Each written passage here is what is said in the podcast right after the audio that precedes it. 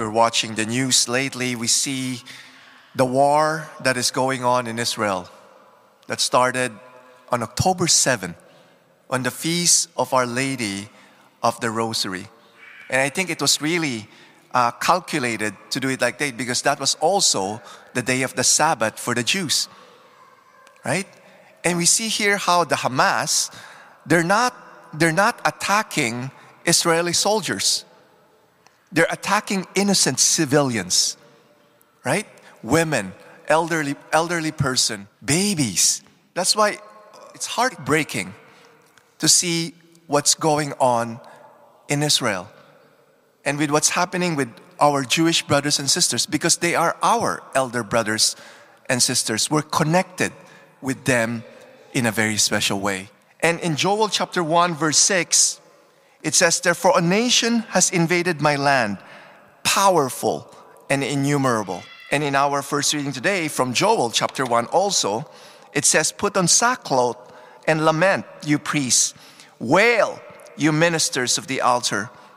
Blow the trumpet in Zion. Sound the alarm on my holy mountain.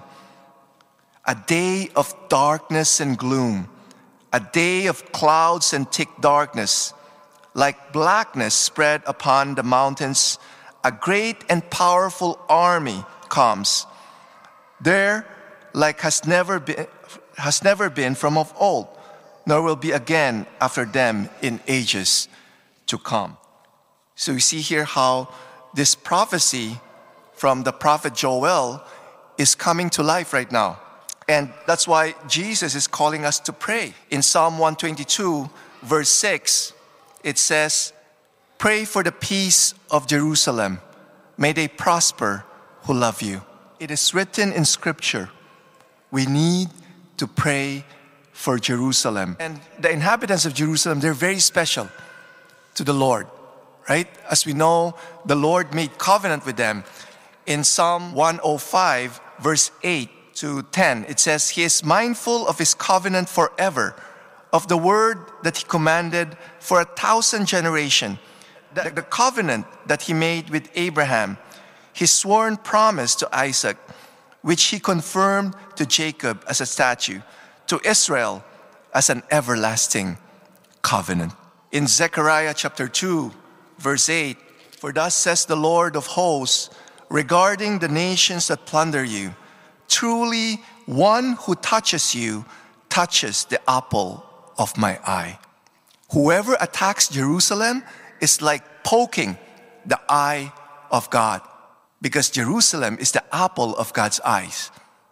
So there will be justice. And this, this war that is going on not just in, in, in Israel, but also in Ukraine. And there's also a danger of war that could come out from between China and Taiwan, right?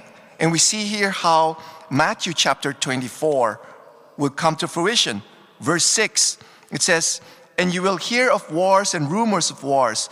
See that you are not alarmed, for this must take place, but the end is not yet. For nations will rise against nations and kingdom against kingdom. And there will be famines and earthquakes in various places.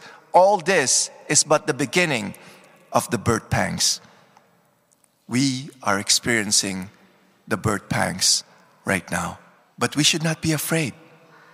In our first reading today, right, it says all these things that, that, that will happen will precede the coming.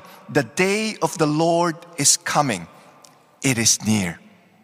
There will be justice. Okay? That's why we, we need, we should not be afraid. When sin abounds, grace abounds even more. We will see revival. We will see healing. We will see mass conversion from people. We will see the gospel being preached from the rooftop.